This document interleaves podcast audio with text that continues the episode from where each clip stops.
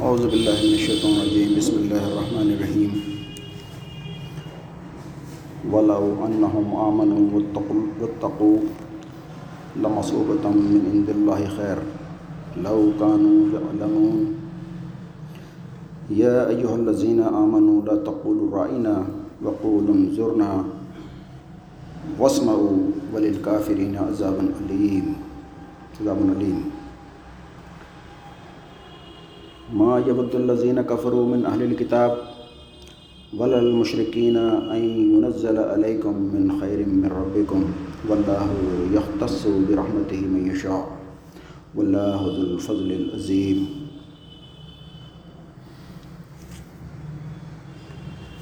یہ سورہ بقرہ کی آیت نمبر تین ہے۔ تین سے شروع ہو رہا ہے، تین سے ایک سو دس تک کی تفسیر ہوگی انشاءاللہ۔ ایک سو دو تک جو ہے پچھلے ہفتے ہو گئی تھی۔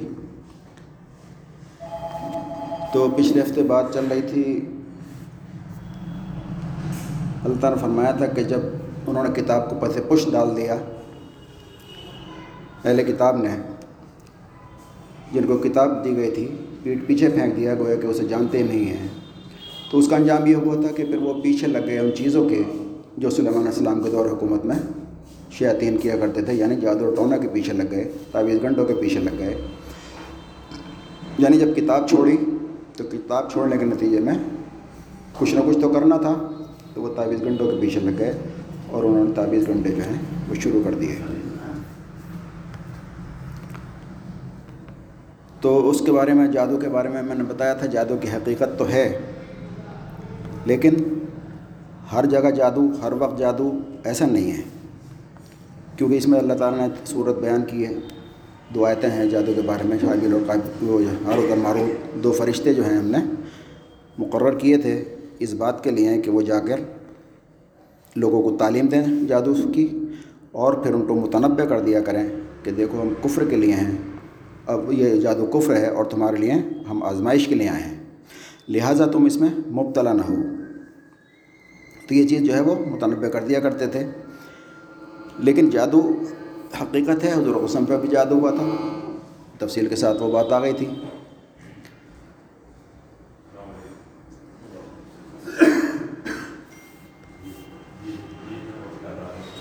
اور تعویذ گھنٹوں کے بارے میں میں نے بتایا تھا، تعویذ جو ہے اس کی کوئی حیثیت نہیں ہے۔ تعویذ کی کوئی اجازت نہیں ہے اسلام میں، بلکہ دم کرنے کی، پڑھ کے پھونکنے کی اجازت ہے۔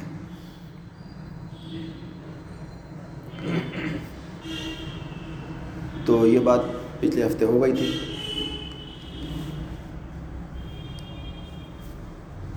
آج جو آیت ہے، اس میں اللہ تعالیٰ شاید فرما رہا ہے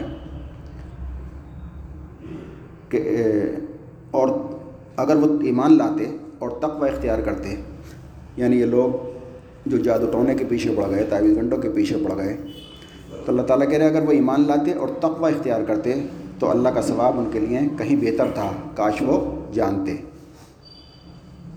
لوکانو یا علمون اس سے اوپر والی آیت میں بھی لفظ آیا تھا لوکانو یا علمون کاش کے وہ جانتے۔ حالانکہ وہ جانتے تھے، اللہ تعالیٰ نے فرمایا کہ وہ جان چکے تھے اس بات کو کہ جو اس چیز کے پیچھے بڑھا جادو اٹھانے کے پیچھے بڑھا تو اس کی آخرت برباد ہو گئی اور وہ تباہ و برباد ہونے والا ہے۔ وہ جان چکے تھے اس بات کو، اس کے باوجود بھی انہوں نے پھر کیا حرکتیں کی جادو ٹونے میں پڑ گئے۔ اس کے بعد پھر اللہ تعالیٰ کہہ رہے ہیں، کاش کہ وہ جانتے۔ تو کاش وہ جانتے، کیوں کہتا ہے اللہ تعالیٰ؟ تو یہ میں نے پچھلے ہفتے بتایا تھا، اس کا مطلب یہ ہوتا ہے کہ جاننا صرف کافی نہیں ہوتا ایک عالم نے علم حاصل کر لیا یا کسی نے بھی ایک بات کو جان لیا، جب تک اس پہ عمل نہ ہو تو وہ نہ جاننے کے برابر جیسا ہوتا ہے۔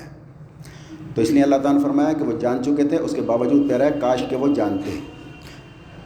اس آیت میں بھی یہ کہہ رہا ہے، اگر وہ ایمان لاتے اور تقوا کی نفی اختیار کرتے تو اللہ کا ثواب ان کے لیے بہتر تھا۔ یعنی بدلہ ثواب کہتے ہیں، بدلے کو۔ کاش کہ وہ جانتے۔ لو یا تعلمون۔ لو کانو تا عالمون کاش کہ وہ جانتے۔ تو مطلب یہ ہے کہ جاننے سے ہمارے کوئی فائدہ نہیں ہوتا جب تک کہ اس پہ عمل نہ ہو۔ تو میں نے مثال دی تھی پچھلے ہفتے، ہمیں معلوم ہے یہ بات کہ زہر کھانے سے آدمی مر جاتا ہے، پھر بھی اگر کھا لیں تو ہمارے اس علم سے کوئی فائدہ نہیں ہے کہ زہر نقصان کرتا ہے۔ چھری کاٹتی ہے، ہمیں معلوم ہے، اس کے باوجود بھی ہم اپنے ہاتھ پہ چھری چلا لیں تو ہماری یہ بات جاننے سے کوئی فائدہ نہیں ہے۔ اسی طرح سے تمام علم کی کتابیں گدھے کے اوپر جیسے لا دی جائیں وہ کچھ نہیں جانتا۔ اسی طرح سے علم حاصل کرنے کے باوجود بھی اگر ہم عمل نہیں کرتے ہیں تو ہمارے علم کا کوئی حاصل نہیں ہے اور وہ نہ جاننے کے برابر ہی ہے۔ ایسے لوگوں کو اللہ تعالیٰ کہتا ہے، سمم بکمن امیون فہم یرجون یہ اندھے ہیں، بہرے ہیں، گنگ ہیں، یہ اب نہیں پلٹیں گے۔ جیسے ہم اسکوٹر پہ جا رہے ہوتے ہیں، ایک آدمی آگے جا رہا ہوتا ہے، ہم ہارن بجا رہے جا رہے ہیں، وہ ہٹتا نہیں ہے۔ تو ہم کہتے ہیں کہ بیرا ہے کیا؟ مطلب یہ ہے کہ بیرے میں تجھ میں کوئی فرق نہیں، حالانکہ سنتا ہے لیکن نہیں ہٹ رہا تو بیرے جیسا ہی ہے۔ آگے ٹکرا جاتا ہے، کہتے ہیں اندھا ہے کیا؟ تو اندھا ہی ہے وہ اگر آنکھوں سے استعمال، آنکھوں کا استعمال نہیں کرتا۔ اسی طرح سے جو عقل کے اندھے ہوتے ہیں، جو دل کے بہرے ہوتے ہیں، نہ دل سے سوچنے کا کام لیتے ہیں، نہ آنکھوں سے حقیقی جو دل کی آنکھیں ہیں، اس سے دیکھتے ہیں، نہ دل کے کانوں سے سنتے ہیں، تو وہ بھی اندھے بہرے اور گونگے ہی ہوتے ہیں۔ تو فرمایا، اگر وہ ایمان لاتے اور تقوی اختیار کرتے تو اللہ کا ثواب کہیں بہتر تھا۔ کاش کہ وہ جانتے، کاش کہ ان کو خبر ہوتی۔ اس کے بعد فرمایا یہ لذا بات چل رہی تھی یہود کی۔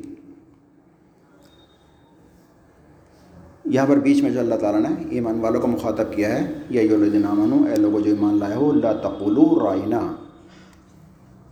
لا تقولو مت کہو رائنا رائنا مت کہو وقولو اور کہو انظرنا انظرنا کہو وسماؤ اور سنو، بل کافرین عذاب العلیم اور ان کافروں کے لیے تو عذاب علیم ہے، دردناک عذاب ہے ان کے لیے۔ تو مشرقین کو سنانا مقصود ہوتا ہے، یہودیوں سنانا مقصود ہوتا ہے، لیکن مخاطب کیا ہوتا ہے؟ اللہ تعالیٰ کبھی کبھی مومنین کو مخاطب پڑتا ہے۔ تو اس میں مومنین کو بھی متبع کرنا ہے، اور ان کو بھی کرنا ہے، دونوں کو سنانا ہے۔ تو اصل تو ہمیں سنانا ہے، اصل تو ہمارے لیے ہیں اس وقت قرآن۔ تو جو بھی ان کو لیے کچھ کہا جاتا ہے تو اس کا آئینہ ہمیں دکھایا جاتا ہے۔ تو ایمان والو، تم رائنا نہ کہا کرو، بلکہ انظر نہ کہا کرو۔ تو یہ مسئلہ کیا تھا؟ حضور صلی اللہ علیہ وسلم کی محفل میں جو لوگ بیٹھتے تھے اس وقت کیا تھا؟ درس گاہیں نہیں تھیں، کوئی مدرسے نہیں تھے، کوئی تعلیم کا کوئی باقاعدہ نظام نہیں تھا۔ بلکہ لوگ کیا کرتے تھے؟ حضور وسلم کی محفل میں بیٹھا کرتے تھے۔ حضرت عمر رضی عنہ ایک پارٹنرشپ میں کاروبار کرتے تھے ایک صاحب کے ساتھ۔ اور انہوں نے یہ طے کر رکھا تھا کہ ایک دن میں دکان پہ بیٹھوں گا یا کاروبار چلاؤں گا اور تم حضور وسلم کی محفل میں بیٹھو گے۔ ایک دن میں حضور کی محفل میں بیٹھوں گا اور تم کام دیکھو گے۔ پھر شام کو آ کے جو حضور کی محفل میں بیٹھا تھا، وہ دن بھر کی باتیں وہ بتائے گا کہ آج صلی وسلم نے کیا فرمایا، کیا تعلیمات دیں۔ تو یہ طریقہ تھا۔ تو لوگ آپ صلی اللہ علیہ وسلم کی محفل میں بیٹھا کرتے تھے اور علم حاصل کیا کرتے تھے۔ تو یہودی جو تھے، انہوں نے کیا کہنا شروع کیا؟ رائنا۔ رائنا کا مطلب کیا ہوتا ہے؟ جیسے آپ، میں کوئی بات کہہ رہا ہوں، کسی کے سمجھ میں نہیں آئی تو وہ کہتا ہے پلیز پارڈن اور ذرا توجہ فرمائیں یا نظر عنایت فرمائیں، اس طرح کے الفاظ ہوتے ہیں۔ یعنی ہماری سمجھ میں نہیں آیا، آپ دوبارہ کہیں۔ تو اس میں ایک تو وہ ظاہر کرنا ہی چاہتے تھے کہ ہم بہت ذوق اور شوق سے سن رہے ہیں بات آپ کی۔ پارڈن یعنی میری بات سمجھ میں نہیں آئی، آپ دوبارہ سے بتائیں، ہم بہت شوق سے سن رہے ہیں۔ دوسرے، رائنا جو لفظ استعمال کرتے تھے، رائنا عربی میں کہتے تھے، یہ جو میں نے اس کی تشریح کی یہ رائنا کا مطلب عربی میں تھا اور اس میں کوئی غلطی نہیں تھی۔ لیکن عبرانی زبان میں رائنا کا مطلب ہوتا تھا، ایک گالی کے طور پہ استعمال کیا جاتا تھا۔ بے وقوف، احمق، تم بہرے ہو جاؤ۔ اس طرح کے کئی معنی جو ہیں ان کی زبان میں تھے، جو استعمال کرتے تھے۔ اچھا مسلمان جو تھے، ان کو پتہ نہیں تھا عبرانی زبان جانتے نہیں تھے۔ تو وہ بھی رائنا کہتے تھے۔ یہودی نے شروع کیا رائنا کہتے یہودی جو ہے، دل دل میں ہنستے تھے۔ وہ حضور وسلم کا مذاق اڑاتے تھے اور آپ کی تحقیر کرنا چاہتے تھے۔ آپ کو جو ہے، نیچے دکھانا چاہتے تھے حسد کی بنا پر۔ کیوں؟ کیونکہ نبی جو ہے امی میں کیوں آ گئے؟ تو وہ اس لفظ کا استعمال کرتے تھے، مذاق اڑانے کے طور پر۔ رائنا کہتے تھے۔ تو عبرانی زبان کا ایک تو لفظ استعمال کرتے تھے۔ اس کے علاوہ اسی کو رائنا کو رائی نہ کر دیتے تھے، کھینچ کر۔ یعنی را الف اور عین کے نیچے زیر ہے، نون الف رائنا۔ رائینہ یعنی عین کے بعد یہ اور لگا دیتے تھے رائینہ تو رائی کہتے ہیں چرواہے کو۔ جب ہم نے فرمایا ہر رائی جو ہے وہ مصول ہے، اس کو حساب دینا ہوگا۔ جس کا بھی وہ ذمہ دار ہے، اپنے گھر والوں کا یا اپنے خاندان کا یا ملک کا سربراہ ہے، تو اسے حساب دینا ہوگا۔ تو رائی کہتے ہیں گرڑیا یا چرواہے کو کہتے ہیں۔ تو رائی نہ کہتے ہیں، اپنے لیے کہ انہیں یعنی ہمارے۔ ہم کو یا ہمارے۔ رائنا کا مطلب ہو جاتا تھا، پھر ہمارے چرواہے۔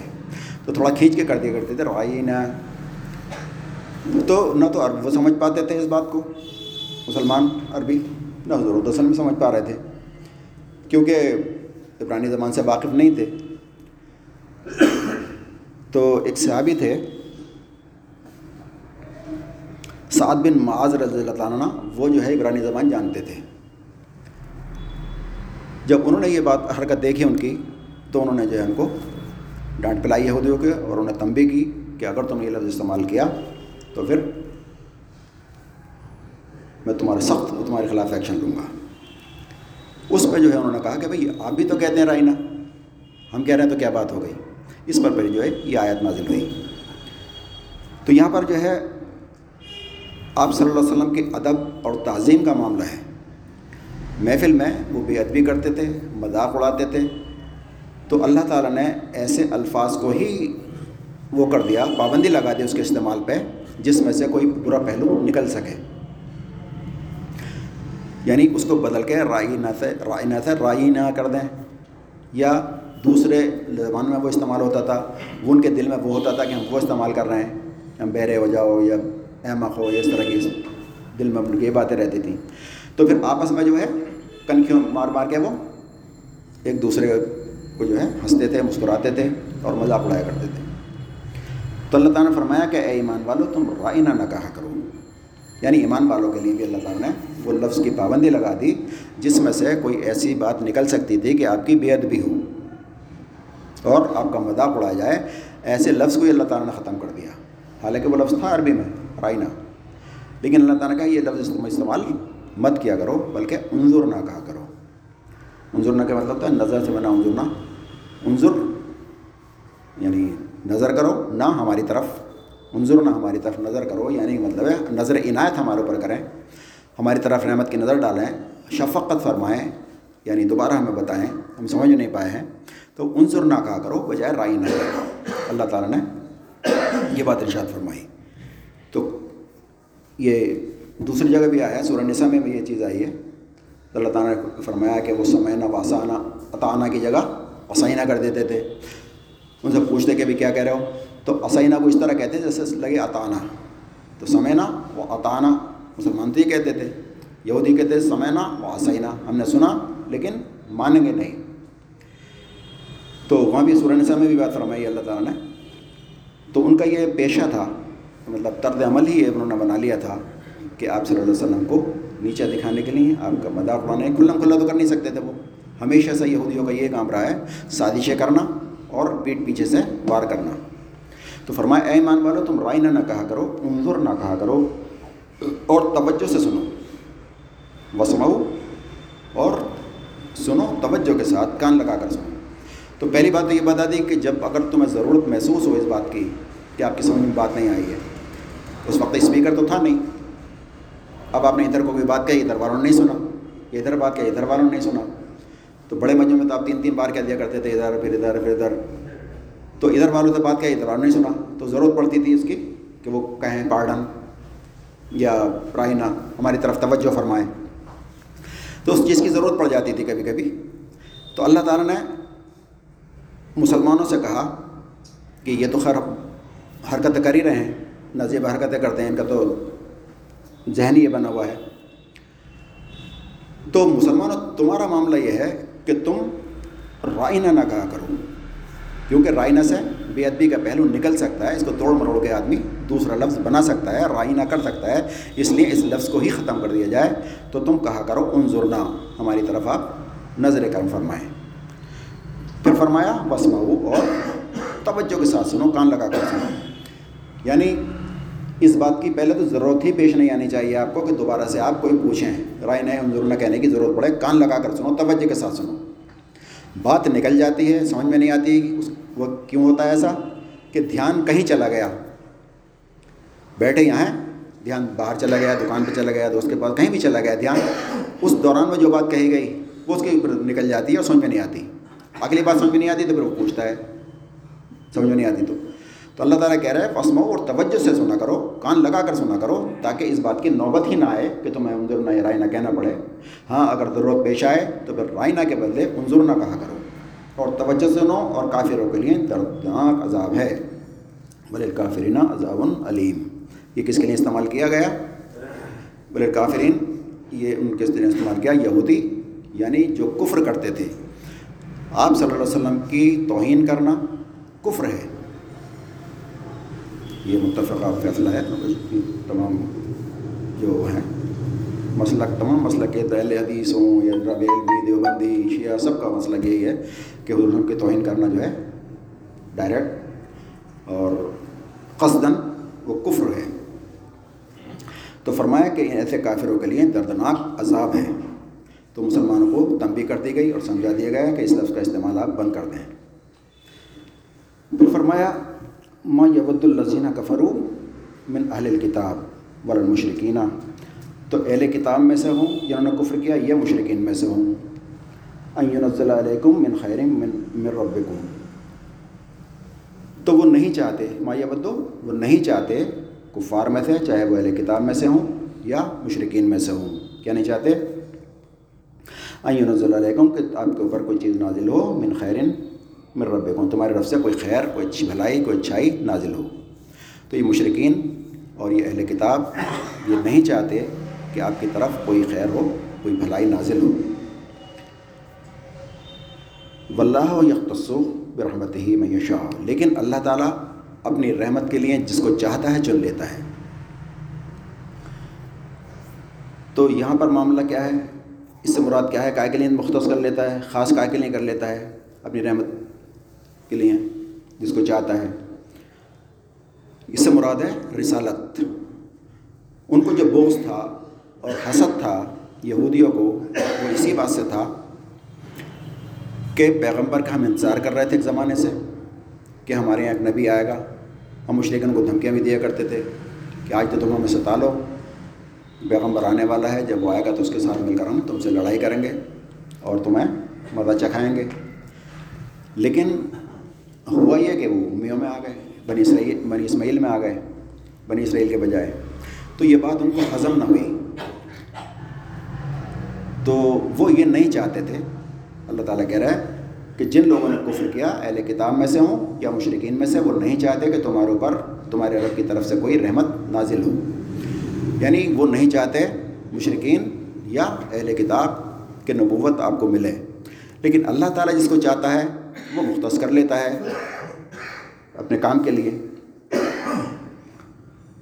جن لوگ جس کو چاہتا ہے، اور اللہ بڑا فضل فرنے والا، واللہ حضر الفضل العظیم، بڑا فضل فرنے والا ہے۔ تو نبوت یا رسالت، اللہ تعالیٰ کہہ رہا ہے، یہ اللہ تعالیٰ کا معاملہ ہے، جس کو چاہتا ہے، دیتا ہے۔ اپنے فضل سے، جس کو نوازتا ہے۔ وہ کسی کا پابند نہیں ہے کہ اہل کتاب سے پوچھ کے کسی کو رسول بنائے، یا مشرقین سے پوچھ کے نہ رسول بنائے۔ یا کوئی وہ الیکشن نہیں ہوتا ہے وہاں پر کہ پبلک کے ووٹ ڈلوائے جائیں، ایسا کس سے رسول بنایا جائے؟ بلکہ نامنیٹڈ ہوتا ہے، وہ تو اللہ تعالیٰ اسے نامنیٹ کرتا ہے، اللہ کی طرف سے ہوتا ہے۔ کوئی خوش ہو یا نہ خوش ہو؟ تو اللہ تعالیٰ کہہ رہا ہے کہ اللہ تعالیٰ جس کو چاہتا ہے، جس کو خاص کر لیتا ہے اپنی رحمت کے لیے اور اس کو نبوت اور رحمت سے نوازتا ہے۔ تو یہ لوگ جو تھے اصل میں، چکر ان کا کیا تھا؟ حسد۔ بنیادی وجہ کیا تھی؟ کیوں نہیں چاہتے تھے؟ حسد تھا۔ تو جب ہم منصب تھے، بنی اسماعیل اور بنی اسرائیل چچا تعداد بھائی بھائی تھے، قریبی رشتہ تھا۔ تو بھائی بھائیوں میں کیا ہوتا ہے؟ جتنے قریبی رشتے ہوتے ہیں، ان میں حسد زیادہ ہوتا ہے، جلن ہوتی ہے اس میں۔ دوسرے سے کوئی فرق نہیں پڑتا۔ کوئی دور کا آدمی کچھ بھی ہو جائے ترقی کر جائے دنیا میں کروڑ پتی ہو جائے ارب پتی ہو جائے، کوئی ڈگری لے لے، کچھ بھی کر لے، وہ سنے گا ہاں, ہاں، ہو گیا ٹھیک بات ختم ہو اپنا جب قریبی کچھ ہو جاتا ہے تو پھر اپنے قریبیوں کو بہت تکلیف ہوتی ہے۔ خاص طور سے جب وہ اپنے لیے چاہتے ہوں۔ یہ جو ہے فطرت ہے انسانوں کی۔ تو جو نیک ابے بندے ہوتے ہیں، ان کے اندر یہ چیز نہیں ہوتی، اس سے بچے ہوئے ہوتے ہیں وہ لوگ جو صبر کرنے والے ہوتے ہیں، ورنہ اکثریت کی فطرت یہی ہوتی ہے۔ تو بنی اسرائیل کو کیا ہوا؟ پریشانی اور تکلیف کیا ہوئی کہ بنی اسماعیل میں جو ہے اللہ تعالیٰ نے رسالت کیوں بھیج دی؟ یہ تو ہم میں ہونا چاہیے تھا۔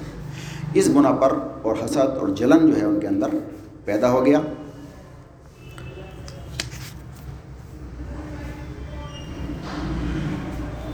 تو یہ جو ہے فطری بات ہوتی ہے کہ جب انسان کو کوئی چیز مل جاتی ہے کسی کو، دوسرے کو، تو اس کے اندر حسد پیدا ہو جاتا ہے۔ ایک تو ہوتا ہے رشک کسی چیز کو کوئی نعمت ملی اللہ تعالیٰ مجھے بھی دے۔ یہ تو کسی حد تک جائز ہے۔ لیکن حسد کیا ہوتا ہے؟ اس کو ختم ہو جائے اور مجھے مل جائے۔ اس کو گھاٹا ہو جائے، مجھے فائدہ ہو جائے۔ اسے کچھ نہ ملے، سارا کا سارا مجھے مل جائے۔ نوکری اسے مل جائے، مجھے مل جائے، یہ تو صحیح ہے۔ اسے نہ ملے بلکہ مجھے مل جائے۔ یا اس کے کوئی چیز نعمت ہے تو وہ ختم ہو جائے۔ یہ ہوتا ہے حسد۔ تو ان کے اندر حسد تھا۔ کہ ان کو وہ جو ہے بنی اسماعیل میں اللہ تعالیٰ نے رسول کیوں بھیج دیا تو اس حسد کی بنا پر جو ہے وہ ساری یہ حرکتیں کرتے تھے کہ آپ صلی اللہ علیہ وسلم کی تحقیر کرنا چاہتے تھے، آپ کو نیچے دکھانا چاہتے تھے، اس لیے وہ آپ کو کہتے تھے رائینہ اے ہماری چرواہے اے احمق اس طرح کے الفاظ وہ استعمال کرتے تھے تاکہ وہ اپنے دل کی بھڑاس نکال سکیں۔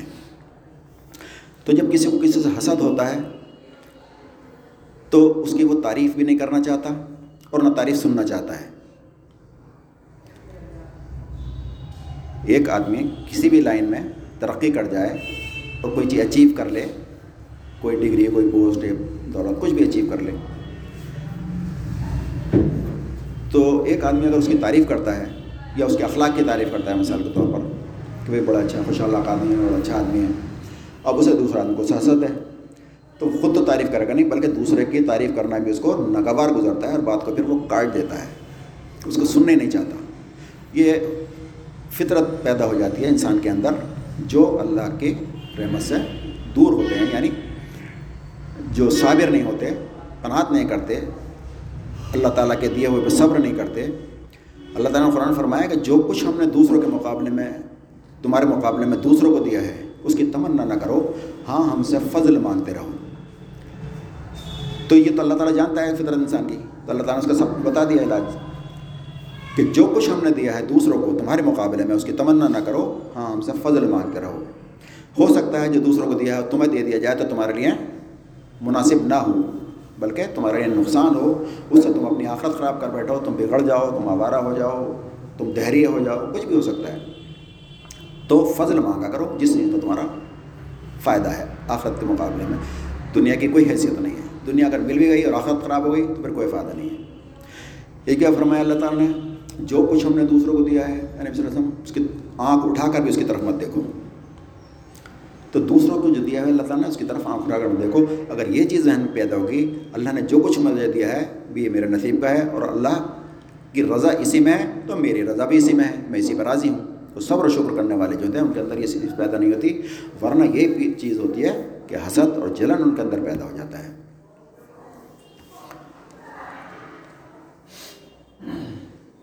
تو مشرقین ہو یا اہل کتاب یہ نہیں چاہتے کہ تمہارے اوپر ان کے رب کی طرف سے کوئی وہ نازل رحمت کے طور پر کوئی چیز نازل ہو۔ لیکن اللہ جس کو چاہتا ہے، خاص کر لیتا ہے، وہ بڑا فضل فرمانے والا ہے، فضل فرمانے والا ہے۔ اس کے بعد من فرمایا، ما ننسخ من آیتن اور ہم منسوخ نہیں کرتے کوئی آیت۔ مگر اور منصحا ناتن بخیر منہا۔ اور مسلح تو جو کوئی آیت بھی ہم منسوخ کر دیتے ہیں یا اس کو نظر انداز کر، کراتے ہیں، تو اس سے بہتر یا اس کے مانند کوئی دوسری آیت لے آتے ہیں۔ کیا تم نہیں جانتے کہ اللہ ہر چیز پر قادر ہے؟ تو ان کو ایک اعتراض یہ ہوتا تھا کہ تورات اللہ کی کتاب ہے، قرآن بھی اللہ کی کتاب ہے۔ تو جو تورات میں حکم آیا تھا اس کے خلاف حکم کیوں آ رہے ہیں؟ جب ایک ہی جگہ سے یہ کام آ رہے ہیں، تو بھی الگ الگ کیوں آ رہے ہیں؟ کبھی کہہ رہا ہے اللہ تعالیٰ کے دو سو روپے بھاری ہوں گے، دس مسلمان کبھی کہتا ہے کہ بیس میں بھاری ہوں گے۔ کبھی کہتا ہے کہ عدت جو ہے ایک سال کی ہوگی، کبھی کہتا ہے تین مہینے کی، چار مہینے کی ہوگی۔ یہ احکام بدلتے کیوں رہتے ہیں؟ تو یہ اس لیے نہیں کرتے تھے کہ وہ جاننا چاہتے تھے، بلکہ وہ بغض اور حسد میں کرتے تھے اور جو مسلمان تھے معصوم، جو مسلمان ہوتے ہیں سیدھے سادھے ان کی باتوں میں آ جائیں اور اس کو برغلائیں، برغلانے کے لیے کرتے تھے یہ حرکتیں۔ تو اللہ تعالیٰ اس کا جواب دے رہا ہے کہ جب بھی ہم کوئی آیت منسوخ کرتے ہیں یا اس کو نظر انداز کر دیتے ہیں تو اس سے بہتر یا اس کے مانند کوئی آیت لے آتے ہیں۔ تو اللہ تعالیٰ اپنی طرف منسوخ کر رہا ہے کہ ہم کرتے ہیں۔ لیکن ایک مطلب اس کا یہ بھی ہے، جو لوگوں نے بھلا دیا۔ یہود النصارہ نے اللہ کے احکامات کو بھلا دیا۔ تو ہوتا ہے، عمل نہیں کیا، ان کے موجود ہے، لیکن انہوں نے بالکل بھلا دیا، اپنی کتابوں سے بھی نکال دیا اس کو اور بالکل ہی اس کو صفحہ ہستی سے مٹا دیا۔ طرح اس کا چرچا ہی نہیں ہے۔ تو وہ احکام ایک تو اللہ تعالیٰ دے دیتا ہے، جو دنیا میں مٹا دیے گئے، جو آئے تھے۔ دوسرے، ان احکامات میں اگر وہ چاہتا ہے بالکل وہی احکامات دینا، تو وہی دے دیتا ہے۔ چاہتا ہے اس میں کچھ چینج کرنا۔ جو بیسک چیزیں ہیں، ایک اللہ کی عبادت کرو، رسول بھائی مان لاؤ، توحید رسالات قربانی، نماز زکات یہ بیسک چیزیں، یہ تو ہر جگہ، ہر امت میں پائی گئی ہیں۔ ان کے طریقے جو تھے، شریعت میں کچھ چیزیں ایسی ہوتی تھیں جو، یا کھانے کی کچھ چیزیں ان کے لیے حرام تھیں، ہمارے لیے حلال کر دی گئیں۔ ان کے بدعمالی کی وجہ سے بنی اسرائیل کو حلال کر دی تھی ان کا گوشت یا چربی، اس طرح کی چیزیں حرام کر دی گئی تھیں، ان کی زیادتیوں کی وجہ سے بدعمالیوں کی وجہ سے۔ تو شریعت میں جو کئی چینجز ہو جاتی تھی تو اللہ تعالیٰ فرماتا ہے، جب کوئی آیت ہم منسوخ کرتے ہیں، یا اس کو نظر انداز کر دیتے ہیں، تو اس سے بہتر یا اس کے مانند کوئی آیت دوسری لے آتے ہیں۔ تو اس میں بڑا اختلاف ہے منسوخ آیت میں۔ آیت منسوخ کرنے کا مطلب ہوتا ہے کہ آیت ختم ہو گئی جب دوسری آیت آ گئی۔ تو شافر اللہ دلوی نے جو ہے، اس کا پانچ آیتیں گئی ہیں۔ اس سے پہلے تو کسی نے پچاس کہیں، کسی نے دو سو کہیں، کسی نے پانچ سو کہیں۔ جہاں بھی ذرا سارا وہ ٹکراتی ہوئی دیکھیں اور وہ اس کو منسوخ کر دیا۔ لیکن شاہ ولی اللہ دہلوی نے جو ہے وہ پانچ آیتیں بتائی ہیں کہ پانچ آیتیں منسوخ ہیں۔ وہ پانچ آیت ہیں۔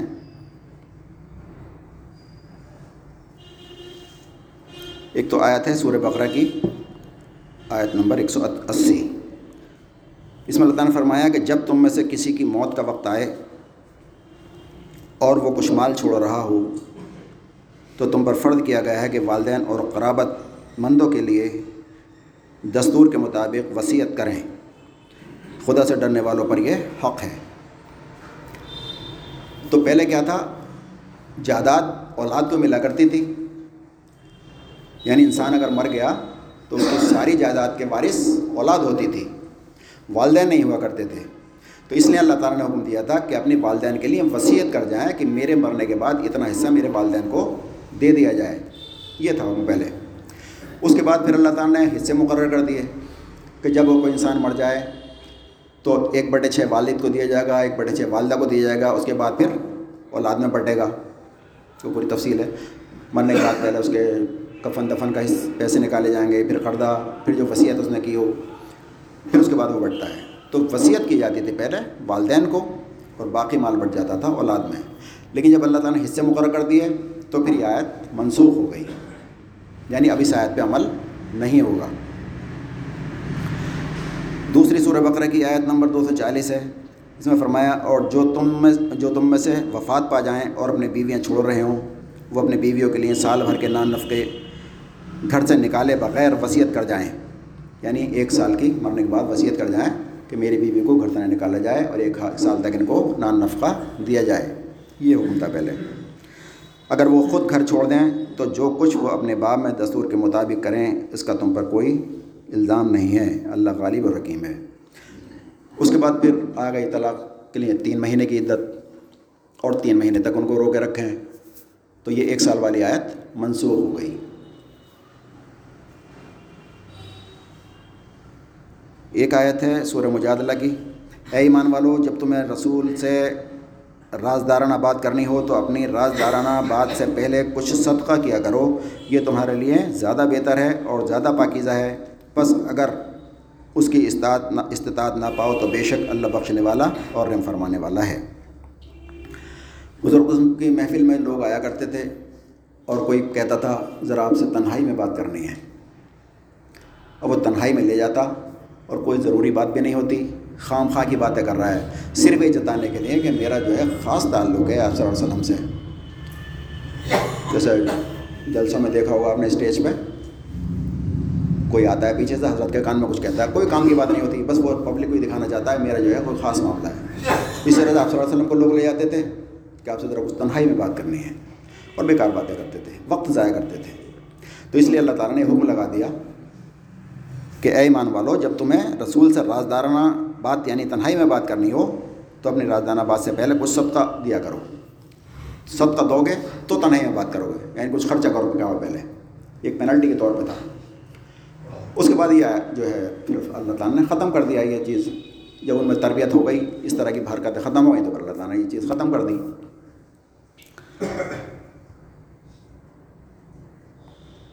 اور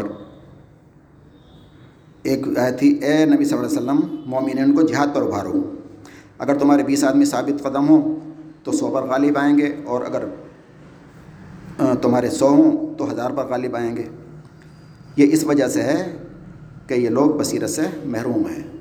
یعنی دوسرے لوگ جہاں بصیرت سے محروم ہیں، اس لیے تمہارے بیس آدمی دو سو پر یعنی ایک آدمی دس پر غالب آئے گا۔ پھر آگے اللہ تعالیٰ نے فرمایا کہ، اب اللہ نے دیکھا کہ تمہارا ایمان جو ہے اتنا مضبوط نہیں ہے۔ تو اب تم دس آدمی، بیس آدمی پہ بھاری پڑو گے۔ تو اس طرح سے یہ آیت منسوخ ہو گئی۔ تو اسے کہتے ہیں منسوخ آیات۔ ایک آیت اور ہے اس کی۔ وہ ہے سورہ حذاب کی۔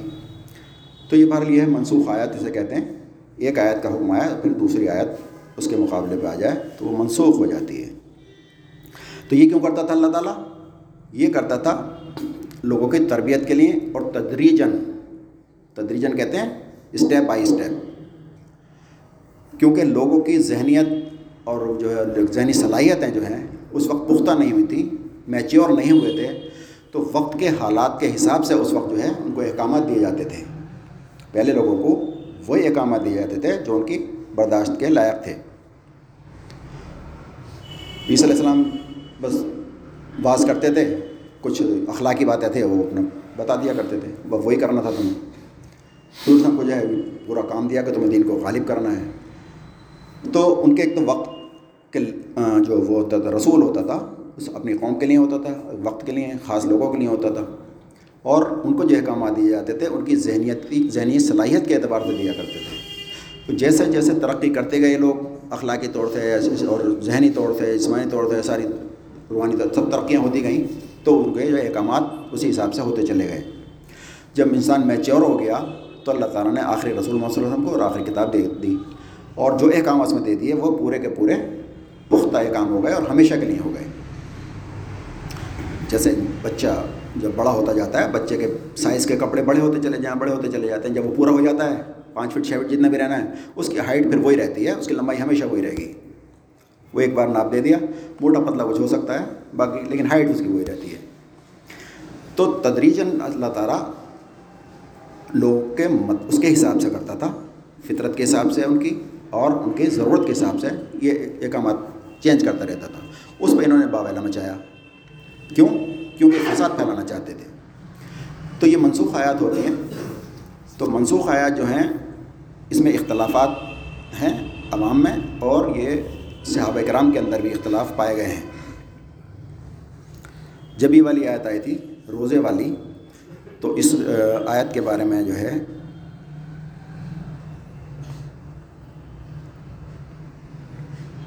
سید ابرو آصر الطانہ سے مروی ہے، وہ کہتے ہیں کہ میرے باب میں ایک یہ دوسری آیت ہے۔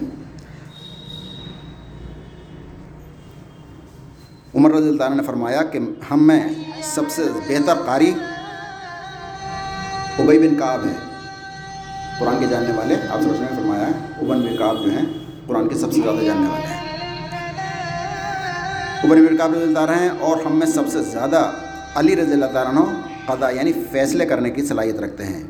اس کے باوجود ہم ابئی بن کعب رضی اللہ تعالیٰ کی اس بات کو تسلیم نہیں کرتے، جو ابئی رضی اللہ تعالیٰ کہتے ہیں کہ میں نے رسول اللہ صلی اللہ علیہ وسلم سے جن آیات کی بھی تلاوت سنی ہے، میں انہیں نہیں چھوڑ سکتا۔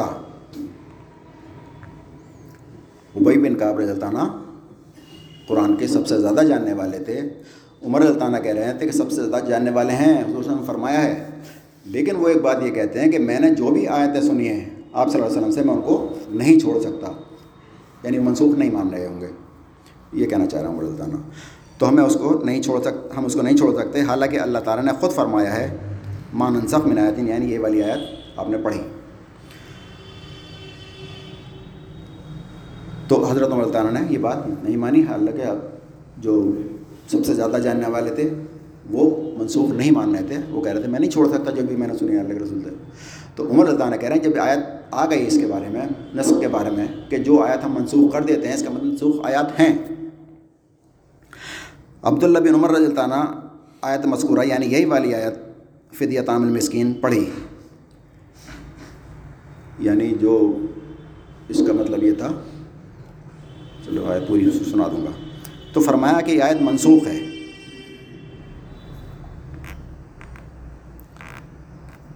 وہ آیت یہ تھی سور بقرہ کی آیت نمبر ایک سو چوراسی کہ چند مقرر دنوں کے روزے ہیں، اگر تم میں سے کوئی بیمار ہو یا سفر میں ہو، تو دوسرے دنوں میں اتنی ہی تعداد پوری کر لے۔ اور جو لوگ روزہ رکھنے کی قدرت رکھتے ہوں، پھر نہ رکھیں تو فدیہ دیں۔ ایک روزے کا فدیہ ایک مسکین کو کھانا کھلانا ہے۔ تو یہ وہ آیت ہے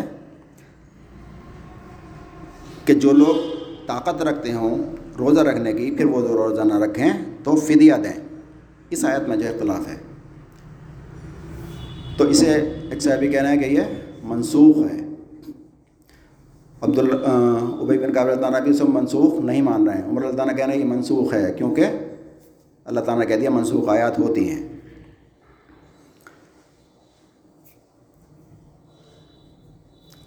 جب یہ آیت نازل ہوئی کہ تو جس کا جی چاہتا تھا، روزہ رکھتا تھا اور اس کے بدلے میں فدیہ دیتا تھا۔ یہاں تک کہ اس کے بعد والی آیت نازل ہوئی اور اس سے پہلی آیت منسوخ ہو گئی۔ بعد والی آیت یعنی جب روزے فرض کر دیے گئے، کہ رمضان وہ مہینہ ہے، جب روزے فرض کیے گئے، اب جو اس مہینے کو پائے اس کو چاہیے روزے رکھے۔ اور اگر بیماری یا سفر کی حالت میں تمہارے روزے چھوٹ جائیں، تو بعد میں روزوں کی تعداد پوری کر لو۔ پوری ہو آ گیا تھا۔ اس آیت کے بعد۔ تو یہ کہہ رہے ہیں اس نے پہلی آیت کو منسوخ کر دیا۔ ابو عبداللہ، امام بخاری نے کہا کہ بکیر کا انتقال جزید سے پہلے ہوا اس میں اختلاف ہو گیا۔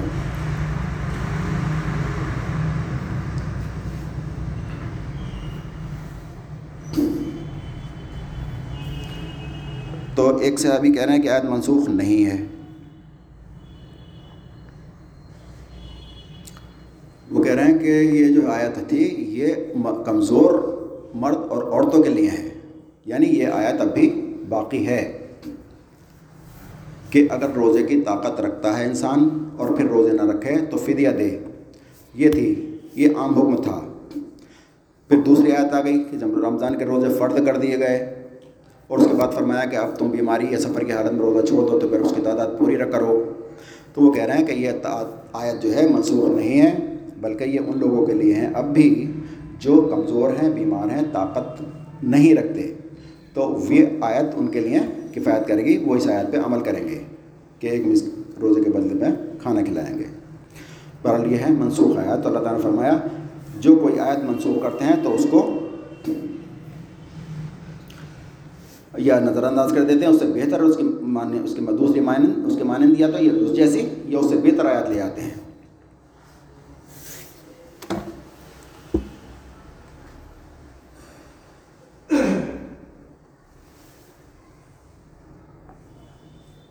تو اس جیسی آیت یعنی جو تورات میں، انجیل میں جو بھی تھی آیتیں، جو احکامات تھے، یا تو ان جیسے آئے، بالکل احکام، یا اس سے بہتر۔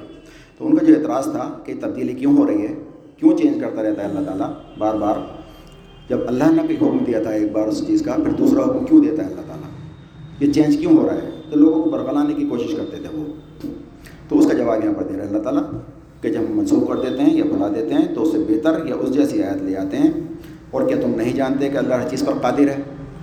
یعنی اللہ تعالیٰ کہہ رہا ہے کہ تم کون ہوتے ہو یہ سوال کرنے والے؟ اللہ ہر چیز پر قادر ہے۔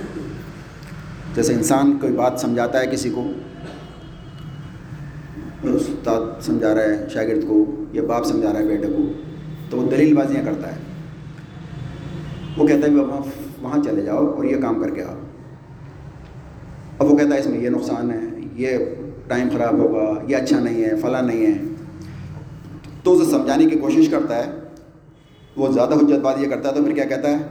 میں کہہ رہا ہوں نا۔ یعنی تمہارا باپ کہہ رہا ہے، جاؤ۔ اب تمہیں زیادہ حجت بازی کرنے کی ضرورت نہیں ہے۔ فائنل جو ہے اسٹیٹمنٹ دے دیتا ہے۔ اسی طرح اللہ تعالیٰ کہہ رہا ہے کہ جو تم حجت بازیاں کرتے ہو، تو اس کا بتا دیا اللہ تعالیٰ نے کیوں کرتا ہے وہ۔ پھر آخر میں کہہ رہا ہے، کیا تم نہیں جانتے کہ اللہ تعالیٰ ہر چیز پر قادر ہے؟ یعنی اللہ کی قدرت ہے یہ کہ جس چیز کو چاہے منسوخ کرتے جس کو چاہے لے آئے اور پورا کا پورا تمہارا امت مسلمہ تھے تم، تمہیں ہٹا کے دوسری امت لے آئے، وہ ہر چیز پہ قدرت رکھتا ہے۔ تو انہیں ایک حسد یہ بھی تھا کہ ہماری جگہ امت مسلمہ جو ہے، اب یہ امت محمد یہ ہونے جا رہی ہے۔ پہلے امت مسلمہ یہی تھے۔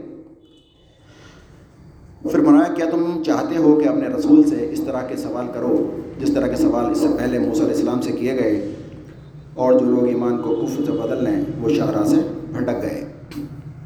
یہ مسلمانوں سے کہا جا رہا ہے کہ موسیٰ علیہ السلام سے جس طرح لوگ سوال کرتے تھے کیونکہ مسلمان جو تھے بیچارے معصوم کو کے باتوں میں آ جاتے تھے، وہ اس طرح کے سوال کرنے لگتے تھے۔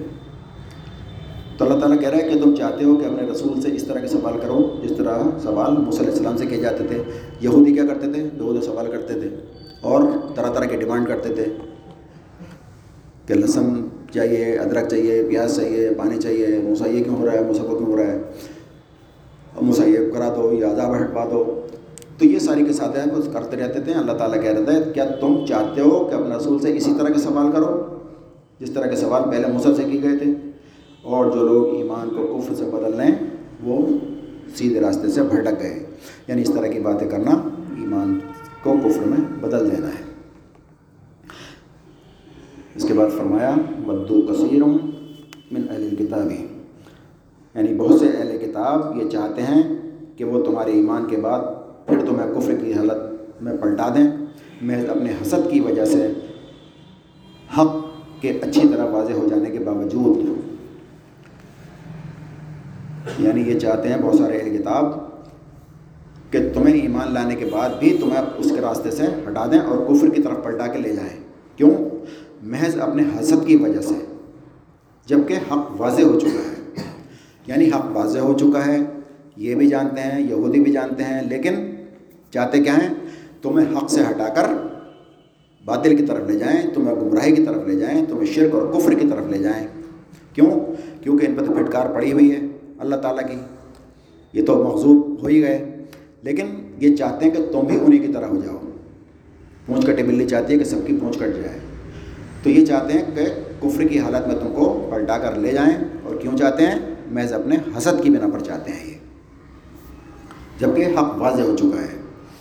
تو بنیادی بات کیا ہے؟ وہی ہے جو میں نے بتایا، حسد اور جلن ہے۔ یعنی یہ کامیاب نہیں ہو جائیں۔ رسالت ان میں کیوں آ گئی؟ یہ حق جان رہے تھے کتاب کو۔ کتاب کو اللہ کے رسول وسلم کو ایسے پہچانتے تھے جیسے اپنی اولاد کو پہچانتے ہیں۔ اس کے باوجود بھی کیوں مخالفت؟ زدم زدہ حسد اور بغض۔ تو حسد اور بغض جو ہے اور کینہ ان کے اندر اتنا بھرا ہوا تھا کہ حق آ جانے کے بعد اور یہ جانتے تھے اس کو، اس کے باوجود بھی چاہتے یہ تھے کہ آپ کو حق سے ہٹا دیں۔ کیوں؟ کیونکہ اس ڈائریکٹ جو ہیں شیطان کے ایجنٹ ہیں۔ شیطان چاہتا ہے لوگوں کو گمراہ کرنا، کفر کی طرف لے جانا، شرک کی طرف لے جانا۔ اور شیطان کے ایجنٹ ڈائریکٹ یہودی ہیں جو انسانوں کو اس طرف لے جانا چاہتے ہیں۔ ان کے ایجنٹ پھر اور سب ایجنٹ بھی ہوتے ہیں۔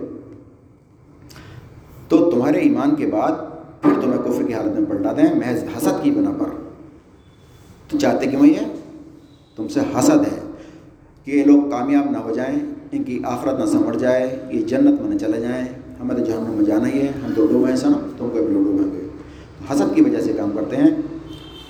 تو درگزر کرو اور نظر انداز کرو، یہاں تک کہ اللہ اپنا فیصلہ صادر فرمائے، بے شک اللہ تعالیٰ ہر چیز پر قادر ہے۔ تو یہ جو حرکتیں ہیں ان کی اللہ تعالیٰ کہہ رہا ہے اس سے درگزر کرو نظر انداز کرو اور چشم پوشی کر لو ان کو ڈال دو۔ یہاں تک کہ اللہ تعالیٰ اپنا فیصلہ لے آئے ان کے بارے میں۔ یعنی ابھی آپ ان سے الجھے نہیں، بلکہ ان کو نظر انداز کرتے رہیں، ان کی بات پہ توجہ نہ دیں، دھیان نہ دیں، ان کی باتوں میں نہ آئیں۔ جب تک کہ اللہ تعالیٰ، یہاں تک کہ اللہ تعالیٰ اپنا فیصلہ صادر فرما دے پھر اللہ تعالیٰ نے اپنا فیصلہ صادر فرما دیا۔ قیامت تک لیے مغزوب علیہ مغزوب علیہ میں یہ اللہ تعالیٰ کا غضب ہوا۔ ان پہ پھٹکار پڑی اللہ تعالیٰ کی اور ان کے ساتھ کیا جو جو بھی ہوا ہے وہ سب پیچھے گزر چکا ہے۔ تو اللہ تعالیٰ نے ان کا فیصلہ فرما دیا، چالیس سال تک انہیں بھٹکنے کے لیے چھوڑ دیا۔ اور یہ جو ہے مخصوص قرار پائے۔ تو یہ جتنی بھی ہم پیچھے پڑھتے آ رہے ہیں، ان کے ساتھ جو جو کچھ ہوا۔ تو وہی ہے، فیصلہ ہے۔ تو اللہ تعالیٰ کہہ رہے ہیں، ان کی باتوں سے نظر انداز کرتے جاؤ بھی فی الحال۔ اور ان پہ توجہ مت دو، چشم پوشی کرو، نظر بچا لو۔ یہاں تک کہ اللہ اپنا فیصلہ لے آئے۔ بے شک اللہ ہر چیز پر قادر ہے۔ اور نماز قائم کرو اور زکوٰۃ دیتے رہو اور جو نیکی بھی تم اپنے لیے کرو گے، اسے اللہ کے پاس پاؤ گے۔ جو کچھ تم کر رہے ہو، اللہ اس کو دیکھ رہا ہے۔ یہ آیت نمبر ایک سو دس ہے، آخری آیت ہے۔ تو آخر میں جو اللہ تعالیٰ علاج بتا رہا ہے سب باتوں کا یہ ان کی حرکتیں یہودیوں کی اور سازشیں تمہارے خلاف۔ کہ تمہاری دنیا بھی خراب کرنا چاہتے ہیں، تمہاری آخرت خراب کرنا چاہتے ہیں تم شرک اور کفر مبتلا کر دینا چاہتے ہیں۔ اور اس کا علاج کیا ہے؟ اس کا علاج بتا رہا ہے اللہ تعالیٰ، اور نماز کا اہتمام کرو اور زکوٰۃ دیتے رہو۔ عقیم الصلاح بات و زکوٰۃ یہ ہر چیز کا علاج ہے۔ جہاد کے لیے اللہ تعالیٰ نے فرمایا تھا۔ جہاد کا حکم دینے جو دیا تھا نماز قائم کرو اور زکوٰۃ دو۔ فرمایا نماز اور صبر سے مدد دو تو نماز کیا کرتی ہے ہمارے لیے؟ نماز قائم کرنے کے درس آپ سنی چکے ہیں۔ تو یہ نماز جو ہم پڑھتے ہیں پنچ وقتہ یہ وہ نظام ہے جس کے ذریعے سے ہمارے تو تعلق اللہ سے مضبوط ہوتا ہے۔ دوسرے، ان سازشوں کا مقابلہ ہم کر سکتے ہیں جب اللہ سے ہمارا تعلق مضبوط ہوگا۔ اور جو ہم نماز پڑھیں گے، شعور کے ساتھ، سمجھ کے ساتھ، پھر قرآن کے جو احکامات ہم اس میں پڑھتے ہیں، ان سے ہم فائدہ اٹھائیں گے۔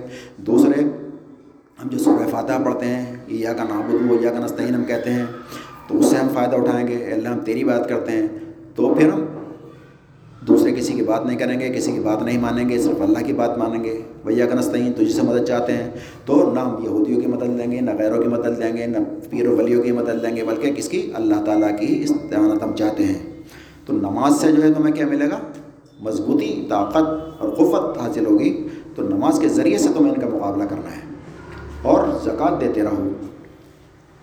زکوٰۃ سے کیا ہوا؟ تمہارا اپنا تزکیہ ہوگا، نفس پاک ہوگا، تمہارا مال پاک ہوگا زکوٰۃ سے۔ اور زکوٰۃ سے کیا ہوگا؟ اسلامی اسٹیٹ مضبوط ہوگی یعنی مالی طور پر جب مضبوط ہوگی تو بھی ان کی سازشوں کا مقابلہ کیا جائے گا۔ جو اخلاقی برائیاں وہ پھیلا رہے ہیں، تو اخلاقی برائیوں کا مقابلہ اخلاق سے کیا جائے گا تعلیم اسلامی تعلیمات سے کیا جائے گا۔ اور جو فزیکلی کچھ وہ حرکتیں کرتے ہیں، جہاں پر تمہیں مال کی ضرورت ہے تو وہاں پر مال بھی دینا ہوگا اور زکوٰۃ سے کیا ہوگا تمہارے بھائی بند جو مجبور ہیں، پریشان ہیں، ان کی جو ہے زندگی چلے گی۔ تو اس علاج بتا رہا اللہ تعالیٰ نے سب کا، نماز کا اہتمام کرو، زکوٰۃ دیتے رہو۔ جو نیکی بھی تم اپنے لیے اللہ آگے بھیجو گے، اللہ کے پاس اسے پاؤ گے۔ یعنی جو نیکی تم کرتے ہو، اللہ کے یہاں موجود پاؤ گے مرنے کے بعد۔ ایسا نہیں ہے کہ تم نے کوئی ایک روپیہ دیا، کسی کو ضائع ہو گیا، تم نے نماز پڑھی اور وہ ختم ہو گئی، اس کا کوئی پھل نہیں ملنے والا۔ اللہ تعالیٰ کہہ رہا ہے، جو بھی تم کما کے بھیجو گے اسے اللہ کے پاس موجود پاؤ گے اور جو کچھ تم کر رہے ہو، اللہ اس کو دیکھ رہا ہے۔ تو اصل بات یہ ہے، ان اللہ بما تعملون بصیر۔ وہ بصیر ہے، سب کچھ دیکھ رہا ہے، جو تم کرتے ہو، جو حرکتیں کر رہے ہو، جو سازشیں یہود کر رہے ہیں، وہ بھی اللہ تعالیٰ دیکھ رہا ہے۔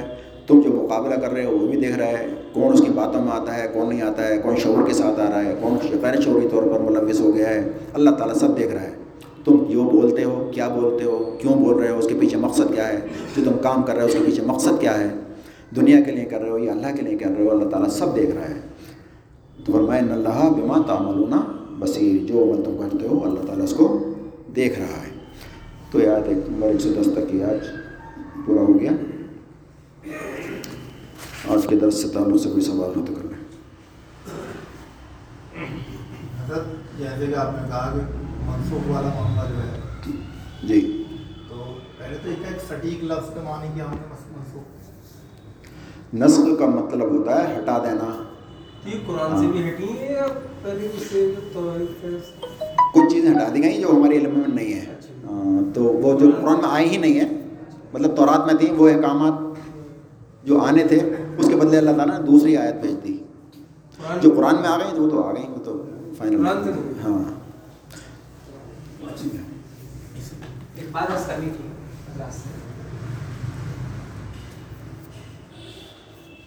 مطالعہ قرآن مجید کے سلسلے میں کہ جب سے درس شروع ہوا ہے تو ہم دیکھ رہے تھے کہ بیچ میں درس میں ترقی ہو رہی ہے لوگ جگہ جگہ درس کرا رہے ہیں ترقی سے مراد یہاں کے درس کی بلکہ اور جگہ پر بھی کئی جگہ درس ہو رہے تھے مگر وہ اس بیچ میں بند ہو گئے۔ جب وہ جہاں جہاں وہ درس بند ہو گئے، تو ہم نے دیکھا کہ وہاں کے لوگ قرآن مجید سے کٹ گئے۔ پہلے لوگ میں دیکھتا تھا کہ قرآن مجید میں مطالعہ کرتے ہیں فجر کے بعد۔ میں دیکھتا ہوں کہ مساجد میں کوئی مطالعہ نہیں کرتا پھر یہ بات دیکھی گئی کہ بنا ترجمے کے لوگ نماز قرآن مجید پڑھا کرتے تھے، مگر ان کی تعداد بھی گھٹی ہے، بڑی نہیں ہے۔ تو اس طرح کی چیزیں ہو رہی ہیں۔ اس اس روشنی میں ہمیں یہ چاہیے، خصوصی طور پر کہ ہم مطالعہ قرآن مجید پرسنل طور پر بھی کریں۔ جس کا علم کسی کو نہیں ہو، جس کا علم کسی کو نہیں ہو کہ آپ قرآن مجید کا مطالعہ کر رہے ہیں کہ نہیں کر رہے ہیں چاہے مسجد میں کریں یا گھر میں کریں، اور زیادہ مناسب تو یہ ہے کہ گھر میں ہی کوئی ایسی جگہ ہونی چاہیے جہاں آپ کی کچھ کتابیں رکھی ہوں، وہیں قرآن مجید بھی رکھا ہو، اور سکون کے ساتھ میں، کم سے کم فجر کے بعد میں یا عشاء کے بعد میں سونے سے پہلے جو ہے، آپ خود مطالعہ قرآن مجید کریں، دعا کے ساتھ۔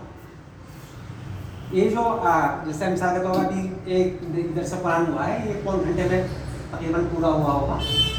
پون گھنٹے میں بھی ہوتا ہے ایک گھنٹے میں ہو جاتا ہے۔ اور آپ خود جو مطالعہ قرآن مجید کریں گے ترجمے کے ساتھ میں تو اس وہ آپ کو زیادہ تر دس سے پندرہ منٹ میں وہ پورا ہو جائے گا۔ جی۔ آپ کے سمجھ میں بھی آ جائے گی وہ چیز اور آپ نئی نئی چیزیں اس میں سے نکالیں گے شاید ہم وہ چیز بیان نہ کر پاتے ہوں۔ اور آپ اپنے آپ ہی خود اس میں سے نئی چیزیں نکالیں گے اور آپ اس طرح سے درس قرآن سے جڑے بھی رہیں گے اور آپ کا پرسنل مطالعہ بھی اللہ کا تعالیٰ کا فضل و سے ہو جائے گا اور ایمان میں بھی تازگی اور اضافہ ہوتا رہے گا۔ جی سر کا کہنا مقصد یہ گھر پہ مطالعہ کریں اور قرآن کو ترجمہ تفسیر کے ساتھ پڑھیں۔